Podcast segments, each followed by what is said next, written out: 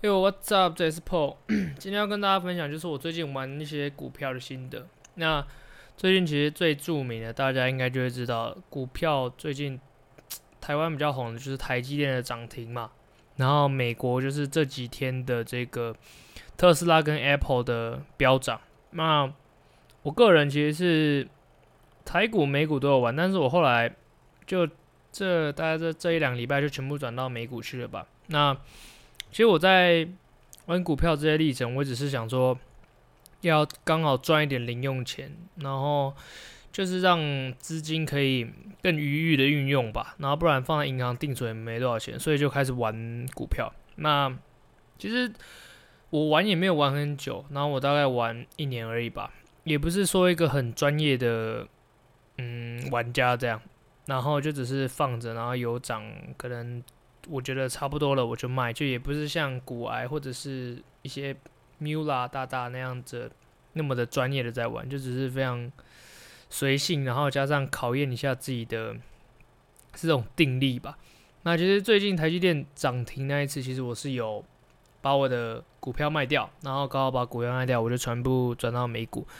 那转去美股的原因也是因为感觉它只要买品牌就比较好买。对，然后来讲讲我最近买特斯拉跟 Apple 好了。那其实我是在上上礼拜，大概八月十号买 Apple 跟 Tesla 的。那其实那时候我就大概到昨天八月二十四号的收盘吧，我记得没记错，我应该这样是已经赚了大概特斯拉是已经赚二十趴，那苹果好像大概。嗯，六趴还是八趴吧，就是一个还可以的阶段。那我主要是想要分享，不是想要分享我赚多少，我是想要分享我这两天又买了特斯拉跟 Apple。那其实为什么我会继续买呢？其实讲一个很简单的理由，就是 可能贪心吧，然后想要多赚一点。因为最近这两个礼拜，特斯拉跟 Apple 真的是每天都在。呃，算是飙涨吧，就是你一间市值这么大的公司呢，每天都这样两三趴甚至五趴在涨，你当然会想要跟上这一波风潮吧。那其实我就是在昨天也去跟这个风潮，那我就买了。结果我那时候特斯拉买在两千一百多块，结果大概五分钟过后吧，就剩下一九五零吧，然后最后收盘是二零五零，对啊，但我还是亏。那 Apple 其实也是，但 Apple 亏比较少。Apple 就是那时候五一零买完，然后掉下来到收盘五零八、五零五吧。就是，但我主要还是想跟大家分享，就是股票这种东西，就是很，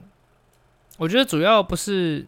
损益表上面的数字会让你开心或难过这样。我觉得是你看那个股票的价格一直在跳动，你一直去看，你就觉得压力很大，然后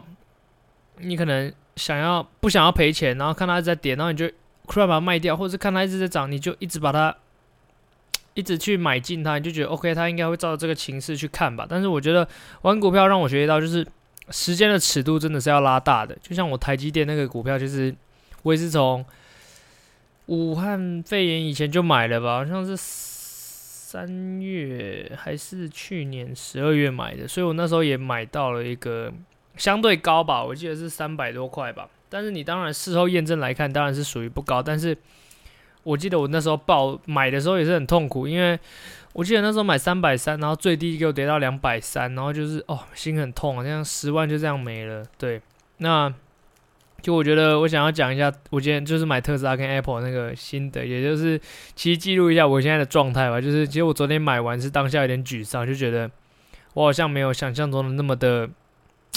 当然，我可能也没有研究什么，就没有那么的厉害，然后也太利益熏心的那种感觉，所以我觉得主要也是分享给大家，就是有时候看好一只股票，嗯，它当然是不可能永远涨，但是我觉得你只要有一个对它的一个自信或者是一个想法，然后你可以排除掉别人对你的别人用其他理由说服你的话，我觉得那只股票就是非常适合你去买，或者是适合你去持有的。那讲到这两只股票，我也是这两只股票从原本赚二十趴变到现在好像只有两趴吧，等于是说中间十八趴的那个获利，就是从昨天买到那种比较高的价格就亏掉了。当然心里是很难过，但是我觉得目前就现在来看，或许我现在是有点追高，但是如果放长远来看，短期内我当然不敢说它让我赚多少钱，但是我觉得在长期把它当做一个定存或者是比较稳健的标的来讲，我觉得是会比较妥当的。但特斯拉，我觉得相较于苹果，可能是因为它相较于苹果也比较没有那么多的历史，但是未来的前景，其实我认为我是蛮看好的，毕竟。在目前的汽车市场而言，它的价格 C B 值真的是算是杀出一片路来了吧？那其实讲到特斯拉，我也会想要讲一下，就是我上次有一次去试乘 Model 3，那大家都会，我记得就在网络上我看了很多评测，啊，就说什么 Model 3的加速很好，操控很好什么的。那我就稍微做了一下，我觉得整体的质感，内装来讲，当然是不能跟。欧洲进口车来比，那如果你要跟国产车比，我觉得 就是可能也好一点点吧，也没有到非常好。那它的加速性，我觉得是大家不用去质疑它，它就是这么的猛烈。那操控性来讲，我自己的感受，我觉得有一点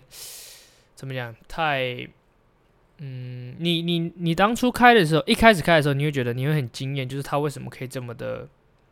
嗯，灵巧，或者是说为什么可以这么的好开？但是我认为它这个是用